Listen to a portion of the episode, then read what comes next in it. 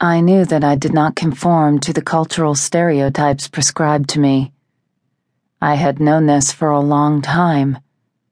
The dark secrets which lay hidden within me, I had been forced to conceal for several years. I do not know from whence the secrets arose. They were directly contrary to everything that had been taught to me. Their origins, it seemed, were deep within me, and, I feared, as I lay awake at night afraid, sweating and distraught, native to my very nature.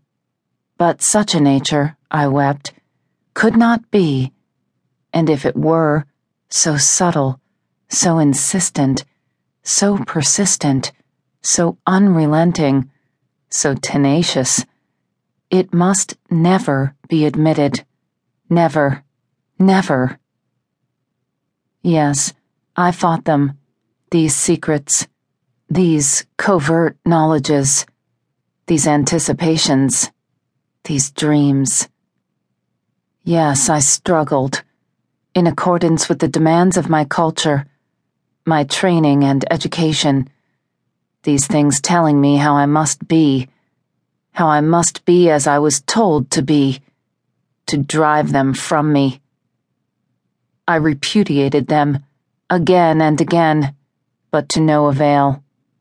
They returned, ever again, mercilessly, horrifying me, taunting and mocking me, stripping me in the darkness of my bed, of my pretenses and lies. I squirmed and thrashed in my bed, twisting and weeping, pounding it with my fists, crying out, No, no. Then I would put my head fearfully on my pillow, dampened with meaningless, rebellious tears. Could I be so weak and terrible? Could I be truly so different from others? Surely there could be no one in the world so degraded so shameful and terrible as myself.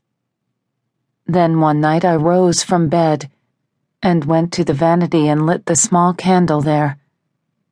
I had bought this candle weeks before, probably because deep within me, within my deepest self, in my anguished mind, in my tortured breast and heart, I knew this night would come.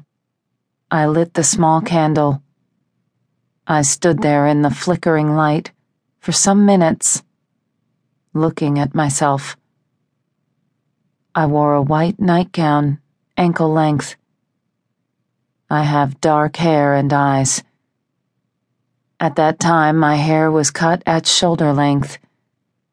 Then, not looking back to the mirror, I crept in the candlelight and shadows to the dresser, and there, from beneath several layers of garments, where I had concealed it, I drew forth a small bit of scarlet cloth, tiny and silken, with shoulder straps, a garment I had myself sewn weeks ago, one in which, save for fittings, often done by feel, with my eyes closed.